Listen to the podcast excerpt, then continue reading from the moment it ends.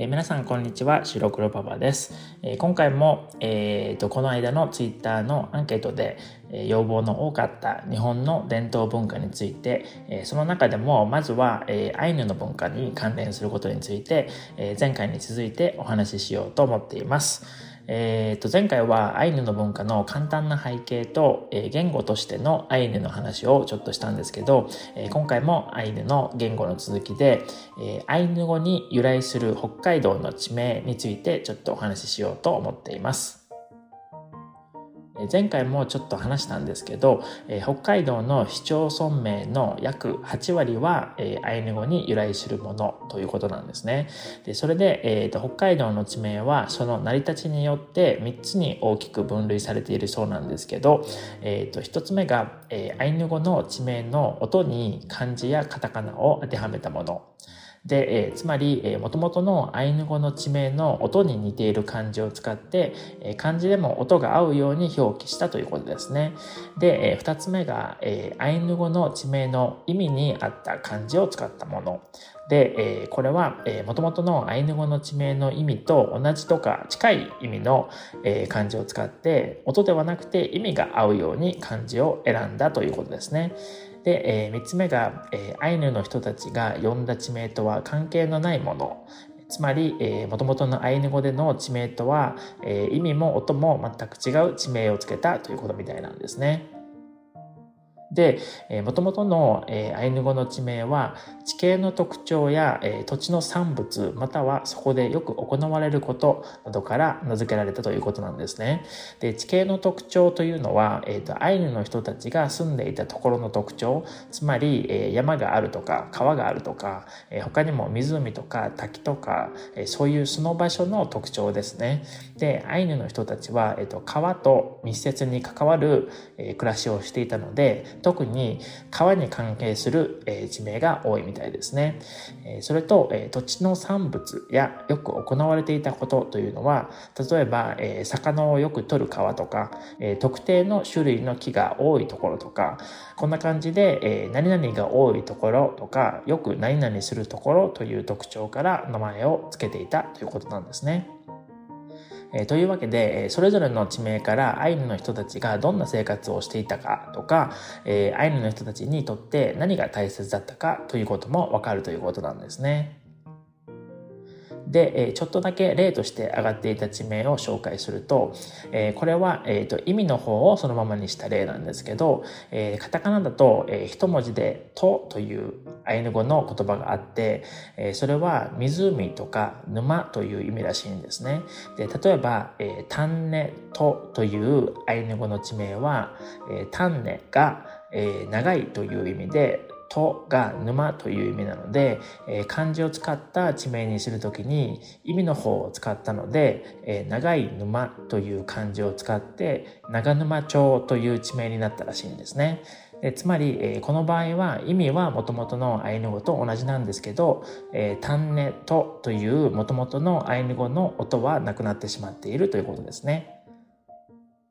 えー、次に、えー、同じ音の漢字を使った地名の例なんですけど、えー、北海道各地で特によく見られる地名で、えー、ホロナイという地名があるらしいんですけど、えー、ホロというのは大きいという意味のアイヌ語のポロから来ていて、ないというのは川という意味なので、ホロナイという地名は、えー、アイヌ語で大きい川という意味らしいんですね。でも、えー、ホロナイという地名に使った漢字は音が似ているものを選んで使ったので、えー、漢字で書くホロナイの漢字自体の意味は大きい川という意味ではないということですね。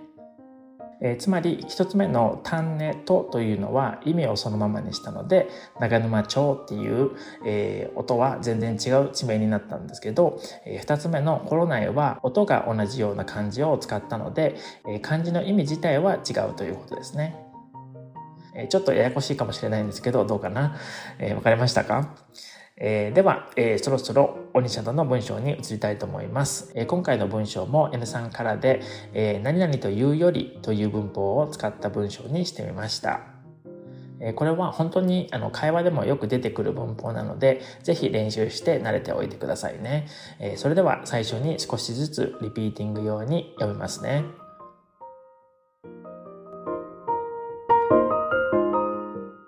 北海道の地名も他のほとんどの日本の地名のように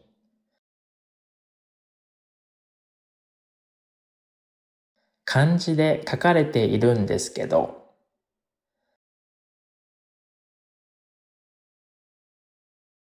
約8割がアイヌ語から来ているらしいので、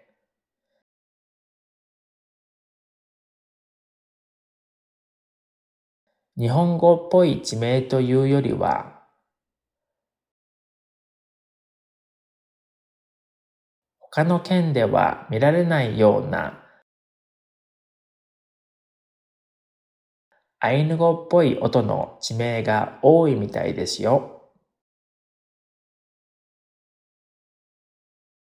北海道の地名も他のほとんどの日本の地名のように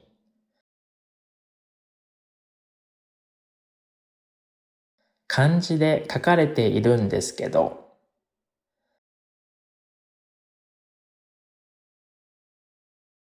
約8割がアイヌ語から来ているらしいので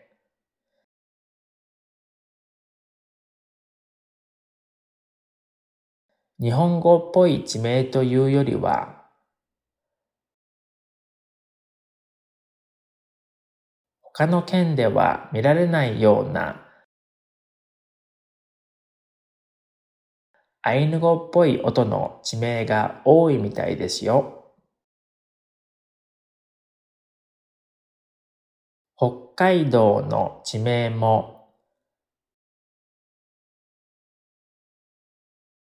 他のほとんどの日本の地名のように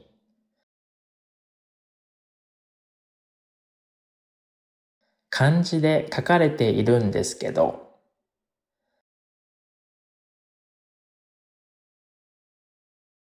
約8割がアイヌ語から来ているらしいので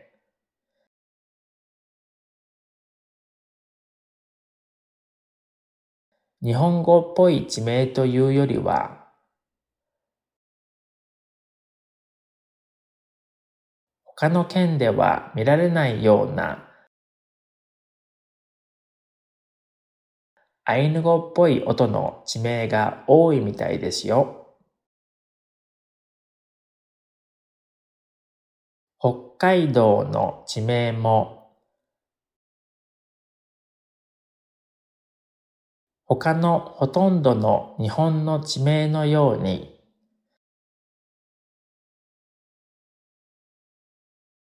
漢字で書かれているんですけど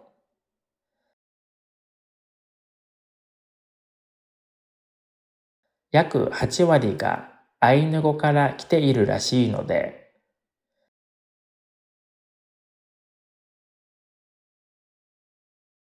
日本語っぽい地名というよりは、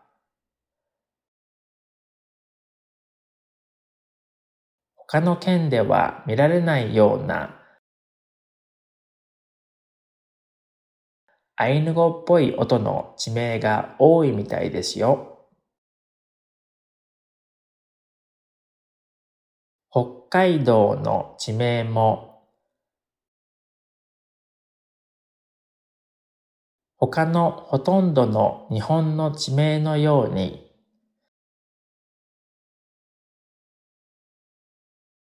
漢字で書かれているんですけど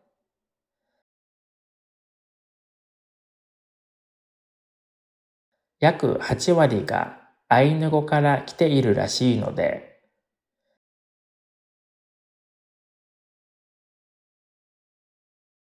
日本語っぽい地名というよりは、他の県では見られないようなアイヌ語っぽい音の地名が多いみたいですよ。北海道の地名も他のほとんどの日本の地名のように、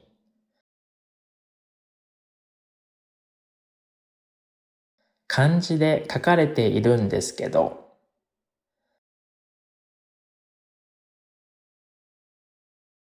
約8割がアイヌ語から来ているらしいので、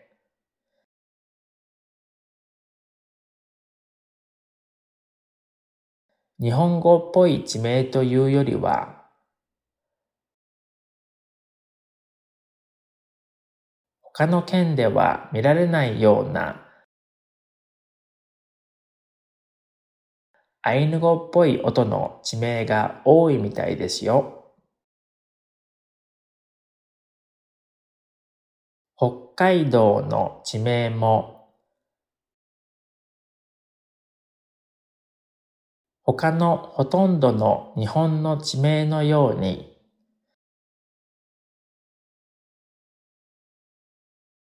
漢字で書かれているんですけど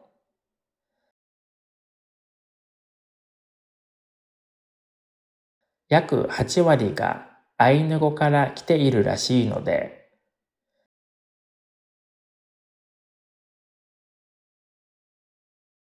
日本語っぽい地名というよりは、他の県では見られないようなアイヌ語っぽい音の地名が多いみたいですよ。次にシャドーイング用に一度通したものを読みますね。北海道の地名も他のほとんどの日本の地名のように漢字で書かれているんですけど、約8割がアイヌ語から来ているらしいので、日本語っぽい地名というよりは、他の県では見られないようなアイヌ語っぽい音の地名が多いみたいですよ。